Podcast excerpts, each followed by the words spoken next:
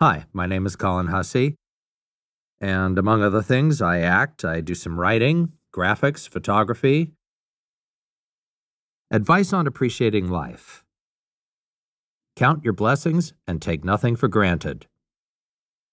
When I failed to do that, bad things happen. When I don't fail to do that, life is good. Life is comparatively good. That's probably the best thing I can offer in that regard. It's usually when you take things for granted that you lose things. Experiences that form your interest, perspective, and philosophy for the arts. Please use dates, acting, photography, graphics, writing, how you appreciate media, inspirations. What are the elements that engage you on an emotional, intellectual level in the art? How you felt emotionally. I've been interested in art since I was a little kid and I started drawing. And it was a great way to pass the time when I was young. And I would listen to a lot of music. My mom and dad had an extensive collection of classical and jazz recordings mostly. Photography was something I learned in high school, and that included darkroom work. So, loading film blind and then uh, going to uh, darkroom with red light and uh, making prints of the developed film. But I didn't go into photography professionally until I acquired a digital camera uh, earlier this century. My first one being in 2003. It was a Nikon Coolpix 5000. Then in 2006, I acquired a Nikon D80, and uh, then I've been upgrading fairly steadily ever since. Currently, I have three cameras, three main cameras that I use. One of them is a Nikon D7500 with an 18 to 300 millimeter zoom lens, and I use that for events. Also, I've been using that for performances and publicity photos and portraits. I also have a Nikon D7100, and that one has a wide angle lens that I use for real estate photography. And then I acquired a mirrorless camera, a Nikon ZFC, that has a very nice retro look. It looks like a 35 millimeter camera, but it is in fact a fully digital camera. And I acquired that so that I can shoot performances completely silent. Because even the quiet shutter feature on a DSLR makes noise. And I don't I want to be able to capture quiet moments on stage without disturbing the performers or the audience. So in the past, I've had to hold off on doing that. As for graphic design, I came into that when somebody gave me the present of the Adobe Creative Suite. And in 2002, I spent some money on tuition for uh, the Pixel Corps. And the Pixel Corps is a locally based, uh, San Francisco based um, academy, I would say, or a dojo, a digital dojo. And that's where I first learned Photoshop and Illustrator and learned how to use some of those applications. And then eventually I acquired some clients, some steady clients and semi steady clients. Started designing logos, posters, postcards, all kinds of interesting things, uh, even billboards, political signs and buttons also ads on the backs of buses. So, how do I appreciate media? I appreciate it greatly. I appreciate what I can do with digital media. I remember in 1993 when I recorded my first voiceover demo. I'd gotten some inheritance money when my mom died, and so I spent it on some sessions at Coast Recorders. That cost a few thousand dollars. That and the editing. Then there comes the reproduction, which was at this company in the South Bay in Mountain View. And they would then take the reel, the master reel, and turn it into a cassette tape that I could send places, agencies, and so on. But in this digital age, most of what I have on my reel is what I've edited on my own at no extra cost. I have Sony SoundForge, that's my audio app, and I use Sony Vegas for um, video editing. It's enabled me to make a lot of art and a lot of content so much cheaper than I would have done back in the 1990s. And logistically, it's so much easier. What are the elements that engage me on an emotional, intellectual level in the art? It could be a lot of things. Something visual could resonate with me. Musical. I've been a musician. I've uh, I got my major in music. Music definitely has a strong effect on me. Whether it's well written or badly written, if it's well written, it's like I love it. If it's badly written, I'm annoyed. And I see this as often the case with uh, movie and TV productions that I've seen lately. And uh, more on that later. Question number three moments that make me happy. Enjoying a good meal, photoing a fancy event, being part of a great project. That makes me extremely happy. Also, seeing my friends do well in the arts and pull off great performances. That makes me happy too.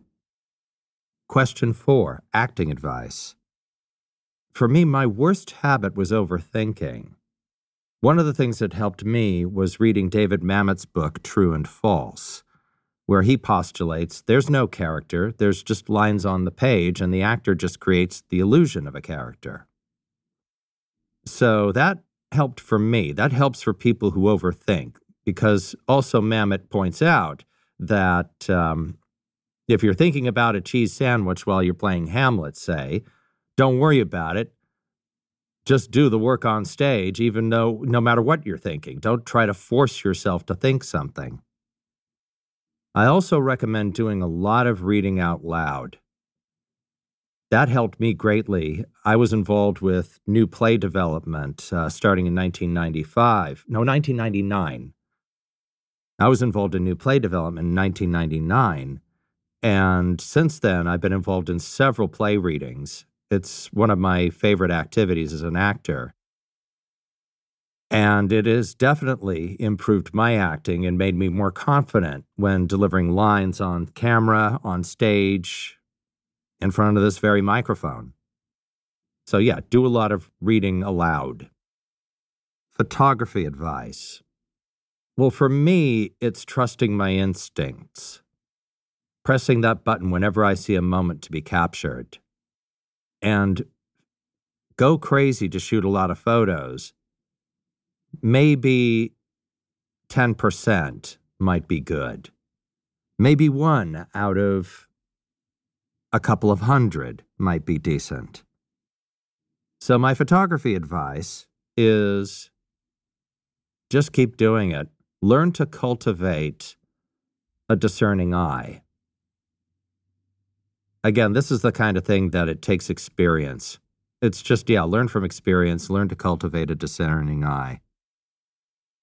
Also, it helps to study art books and the works of other photographers like Robert Capa, Ansel Adams, uh, numerous others I could, um, Man Ray. Graphics advice.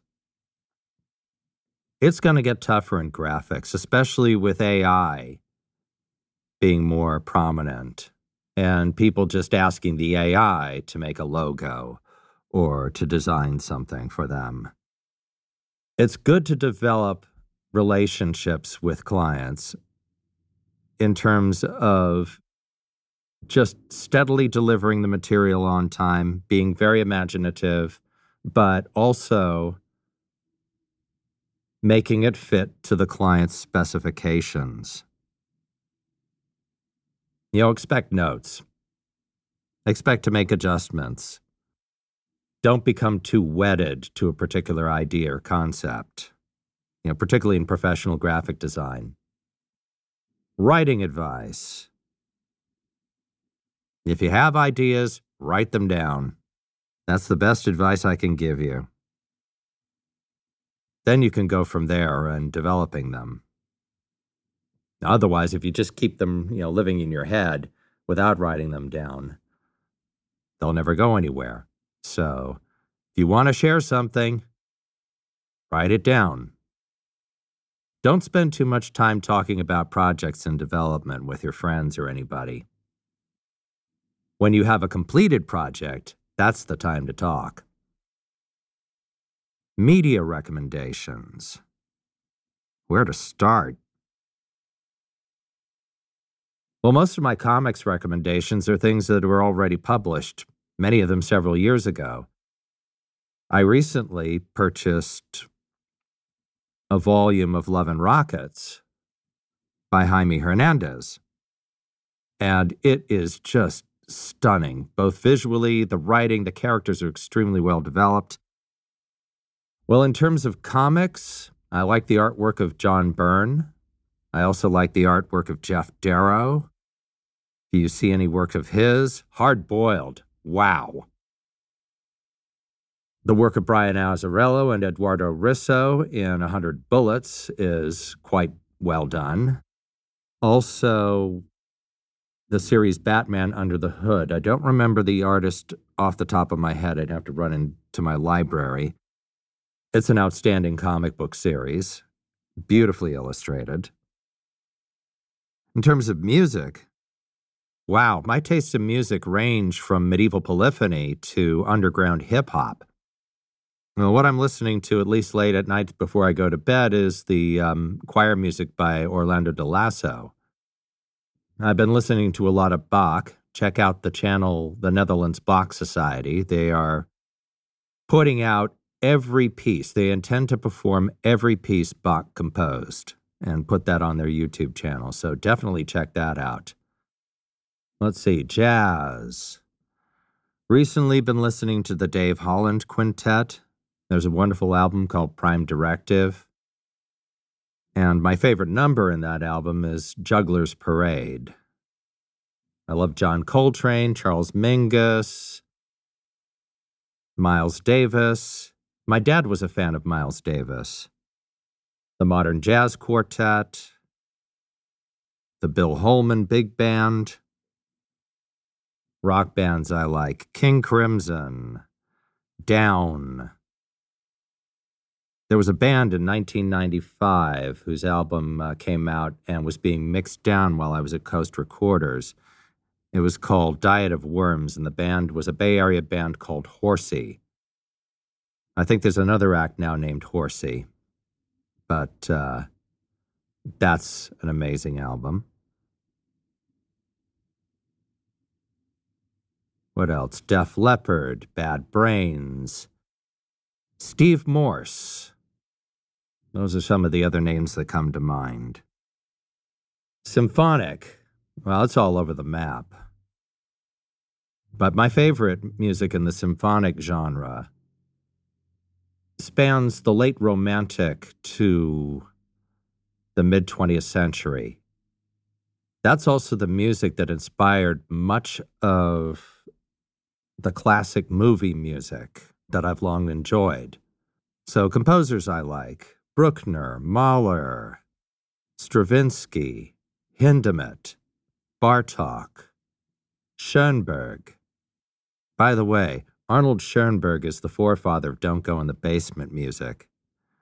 What happened was that he was chased out of Europe in the 1930s, as many artists were in that time uh, with the rise of the Nazis in Germany. And he wound up landing in LA and setting up shop there and teaching at USC and UCLA. And though he didn't compose music for movies, several of his students did. So when you hear that crazy music that conveys suspense, horror, angst, and you don't know what key it's in, it's likely inspired by Arnold Schoenberg.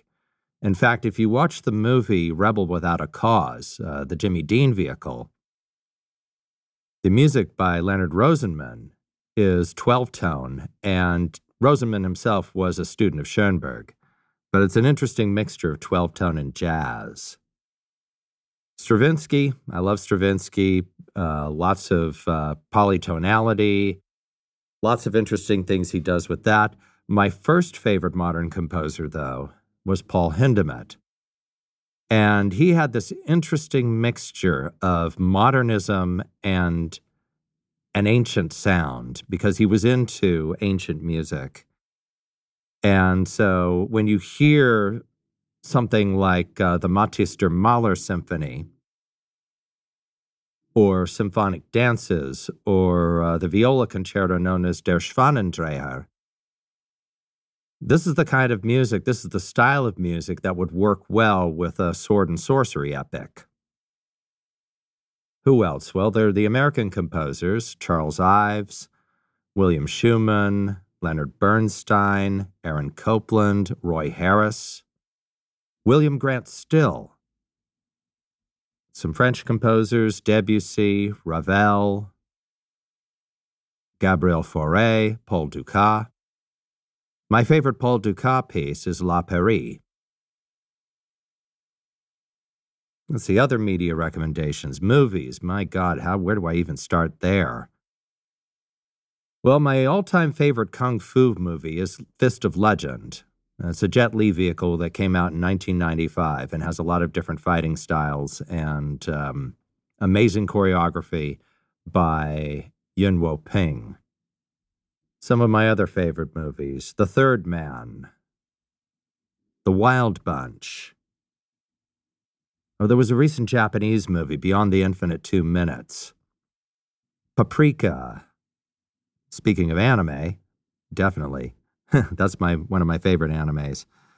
The Space Show, Patema Inverted, the original Star Wars Episode 4. I saw that several times when I was a kid in the 70s. I stood in the rain at the Coronet Theater to watch that movie. What else? Network.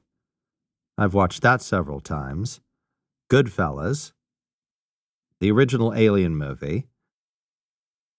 Oh, also the Bollywood movies Bahubali Part 1 and 2.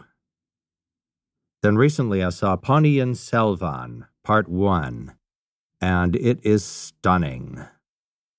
There are a couple of German World War II movies that I've seen a couple of times, or more than once Das Boot and uh, Der Untergang, Downfall. Both extremely well done. English movies. There are two versions of Henry V that I can recommend. One was uh, directed by and starring Laurence Olivier, and the other was directed by and starring Ken Branagh.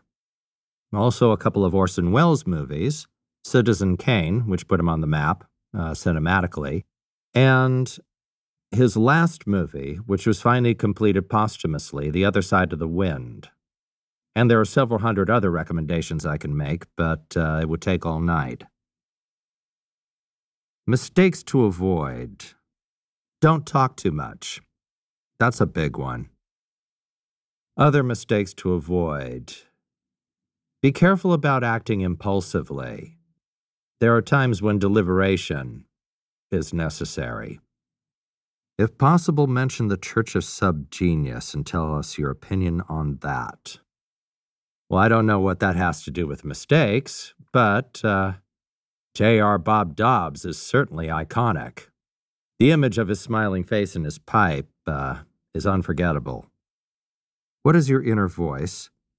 What do you talk to yourself about? And how does that reflect on your self image? My inner voice is a cast of thousands. There is one that's pretty dominant that I have to be mindful of, and that's my little inner critic that fills me with self doubt, that beats me up for every little mistake I make. It's not anything I can suppress completely, but then I go back to counting my blessings, taking nothing for granted, and staying grounded. How to communicate with clients. Communicate honestly and with little drama as possible. Be the least of anybody's worries. What are the problems with Hollywood and how to fix them? The two biggest problems that I see are the malinvestment in badly written scripts. That's a big one. because scripts should be well written. If they're badly written, you're not going to get as many views, and you can provoke hostile fan reaction. And maybe that might get you publicity for your project, but if your script is badly written, you're not going to make as much money on that project. And the same goes for the second big problem I've seen with Hollywood lately, and that is the temp track. That is movie scores and TV scores that sound like temp tracks, that sound like this temporary track that a director is living with and then wants the composer to write like that. And if you're going to get a composer to write like a temp track, the composers might well not have their names on the projects. Why bother? If you're going to make it sound so devoid of personality. And if a movie has a temp track sound with the harmonic minimalism and it's like the same key, the same thematic material that you hear in so many other movies these days, I'm likely not going to watch it a second time. However, if you've got a great score, one that has a distinct personality, then there's more of a possibility of me seeing that movie more than once. So, what I would do if I was an entertainment mogul, I would banish the temp track from the process. I would instruct the filmmaker to bring in a composer in the project early, like in pre production, Get the composer writing the music while the project is shooting. So you have that music in the editing room and you're working with something original. And you're not working with something that sounds like a temp track. Question 13 Acting Stories. How did you discover Newgrounds? I happened upon Newgrounds in the early aughts when I was just looking for places to play free video games. And Newgrounds is one of the sites, and there were plenty of amusing and fun video games to play. It wasn't until some years later I started getting into what else the site could offer in terms of movies to enjoy, short movies, animations, and such. So it was a few years later that I got into Newgrounds as an actor. And what really pushed it was I was feeling very depressed about my life and my career. This is in 2014. And that depression started leaking into my auditions. And I failed to get cast in something I really, really wanted to be in. I felt like I had to do something to, you know, get myself going again, acting wise. And so I set up a profile on Newgrounds, and I'd already had a digital voice demo. So I loaded that in. And then I paid the membership fee or the membership donation to uh, do away with the uh, with the ad interruptions and started watching a lot of animations and voting on them. And when I encountered an animation that I really liked, I could reach out to that animator and introduce myself to them and provide them with a link to my demo. And then there was also checking the community pages for auditions. And so eventually I built a body of work thanks to Newgrounds. And most of my reel, most of my voice acting reel, features animations from the site. There's maybe one animation that was somebody I met via YouTube. But other than that, uh, everything else has been from Newgrounds, from animators that I've met from around the world on Newgrounds.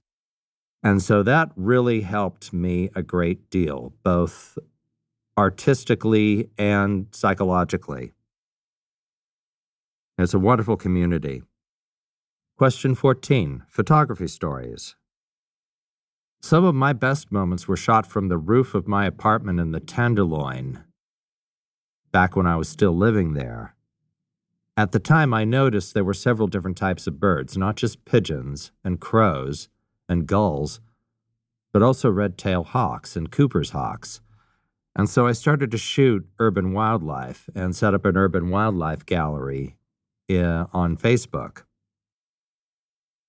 And I started doing a lot of this shooting even before my profile on Facebook. So around 2008, I would say, I did a lot of that. And I've been doing that on and off uh, for ever since. One of my favorite event photo experiences was shooting this fancy dinner at the Julia Morgan Ballroom in San Francisco. This was, I think, in 2014. And one other thing about event photography is it's helped me socially. It's given me this secondary activity because without it, I'm a bit of a wallflower at parties. It takes me a while to open up. So if I have this activity, then I can check in on this crowd, I can check in on this group of people, and um, get to know people that way. Oh, here's a photography story. So last year, this was on a Friday in April. And I was just ready to settle in for the rest of the day. I had on my like indoor clothes. And I get this call out of the blue from the event planner at the Olympic Club. This is in downtown San Francisco on Post Street. And it was for the um, Glaucoma Research Foundation. Their photographer, the photographer they normally use, uh, was sick and was not able to make it. They needed somebody at the 11th hour. The event was like two hours from that phone call. And so I said yes. I just got myself whipped into gear, you know, just throwing on the fancy suit and hopping on my bike with my camera and getting out there. And uh, I scored myself a $400 photography job with a fancy dinner on top of that, including filet mignon. Yum. Question 15 Graphic Stories. I'll give you a couple.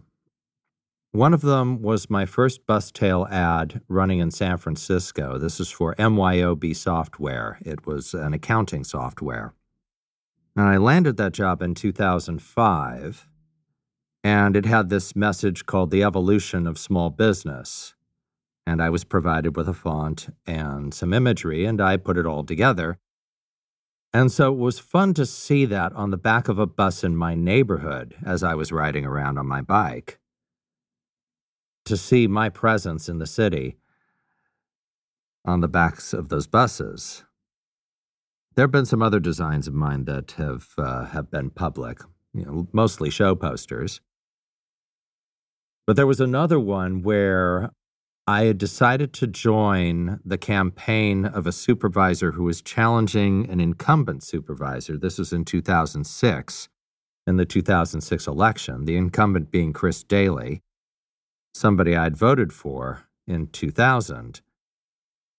So I joined the Rob Black campaign and came up with the button that had a slogan, I back black, and that was seen all over the place. And the campaign signs, my signs and uh, the Daly signs, were competing with each other. And it got to a point of where the incumbent, Chris Daly, was on my street corner handing out campaign leaflets. And I came up with a design that I handed to him that made him laugh. And it's a silhouette of City Hall with cage bars in front of it. But so yeah, it's a silhouette of City Hall with cage bars in front of it, uh, blocking Chris Daly's face. And the caption is Free Chris Daly, vote in another inmate. So it was fun to make, uh, so it was fun to come up with an opposition ad that made the incumbent candidate laugh. 16. Writing stories. There are a couple. I've done as much writing as I've done other things like photography and acting. But I was working on a vehicle for Michelle Yeoh. This is back in the late 90s. I was a fan of hers after seeing her in the Jackie Chan movie Super Cop and had seen her in a couple of other things. And when I learned that she was fluent in English and had a background in ballet, I came up with a storyline about an assassin who hides out in a ballet studio. Well, that did get the attention of her manager or her manager's assistant. And so I had lunch with her a couple of times and uh, submitted. It needed further development. and uh, it was an original idea, but it didn't quite go anywhere. But still, the fact that I just managed to get a couple of uh, couple of lunches in L.A. with just my phone. This is back before cell phones, or back before cell phones were common. At least I was still I was still using a landline. And there was a Hollywood actor because I I was spending some time in LA at a friend's place, you know, polishing up this script. And this LA actor who had all these connections and um, and a cell phone and a very expensive cell phone bill, and he was blown away that I was able to manage to get lunch with this person. But it was all based on a couple of phone calls and an original idea. Here's another writing story. This one is also a Newgrounds story. The first script I've written that has been publicly performed was a skit in uh, the Newgrounds voice acting collaboration last year. It's titled Post Animal Farm. And I was thinking of this idea when they were going through various skit ideas, and I pitched it to them, and they liked it. This idea of what happens after Animal Farm, what happens to and what happens to it is it becomes like a breeding farm for pigs primarily, and uh, Comrade Napoleon is still at the head of the the farm. But he sells his children off to finishing barns, and these pigs go to finishing barns. They're about you know two months old, and they are you know just struck in with awe at how well equipped these finishing barns are, how they have temperature control, and they're clean and they get all the food and the drink they want. The second scene, we see the driver talking with a farmhand about how Napoleon is doing this. And because uh, he has to make money to keep the farm afloat, and he doesn't want a herd big enough or experienced enough to overthrow him the way he overthrew his predecessor, Farmer Jones. So I was very pleased that that got in, and I wanted other people to act in it. I did not want to be one of the parts in it. I wanted to hear what other actors did with my parts. The fellow who produced it, Lucky D, did a fantastic job. He played the driver, he also was the producer, and then we cast the other actors. There's three pigs and a um, and a farmhand. They did wonderfully. It's yeah, just great. I'll I'll provide a link, of course challenges I overcame and how I overcame them. Well, one of the biggest challenges has been a lack of confidence, and that's taken several different approaches to uh, dealing with that, including shrink sessions and um, and like in the case of social situations, being an event photographer, that's boosted my confidence. Self doubt is a constant challenge for me. And it's still just a matter of staying grounded, breathing, not overthinking things, not overdoing things, but just getting things done. Parody something that annoys you, using your voice acting. Well, man, one of the things that annoys me greatly is pop music that's all hook and no development, where there's no key change, man. No fancy chords, no complexity, no depth to it. 19. My system of defining value in a piece of media. The thing is, value is subjective. What I value in a piece of media might not be what someone else values in a piece of media. But what I value is a job well done. And what I mean is that it's just it's is a project that is well conceived and well executed. Of course, badly conceived, badly executed media can also have some value in terms of learning what not to do. So it all depends.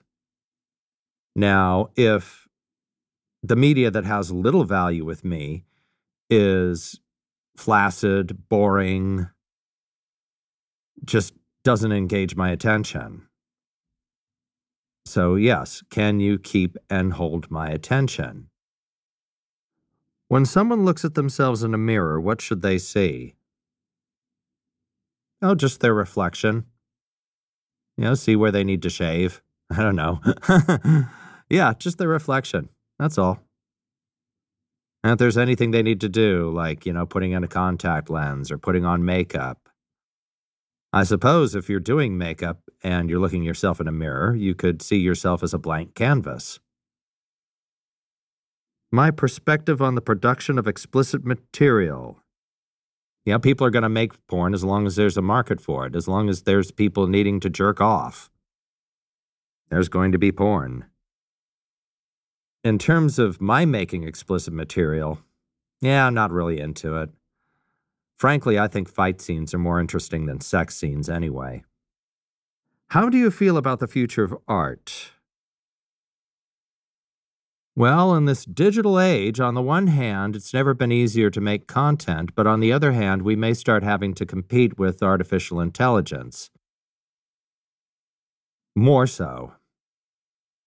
And it can be a bit disconcerting when I hear, for example, that Bruce Willis is selling his likeness, his digital likeness, to star in movies.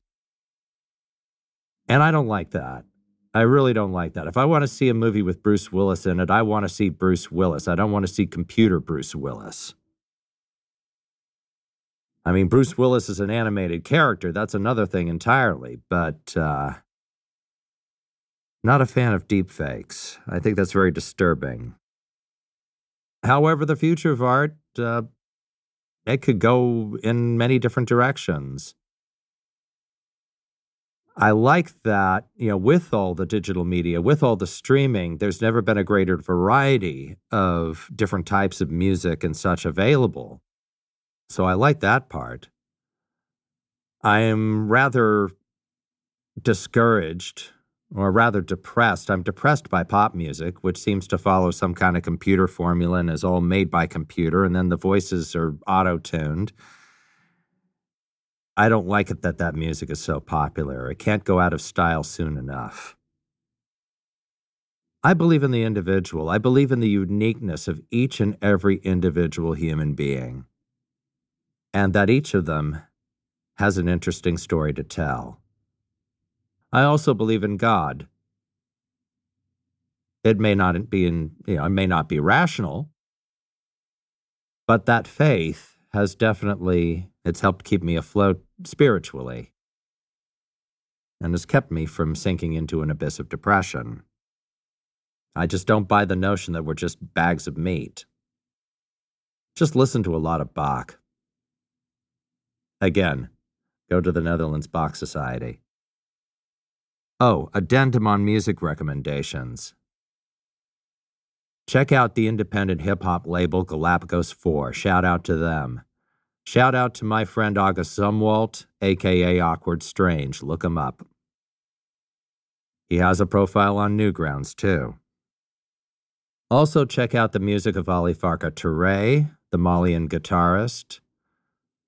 There's two albums of his that I have The River and Niafunké.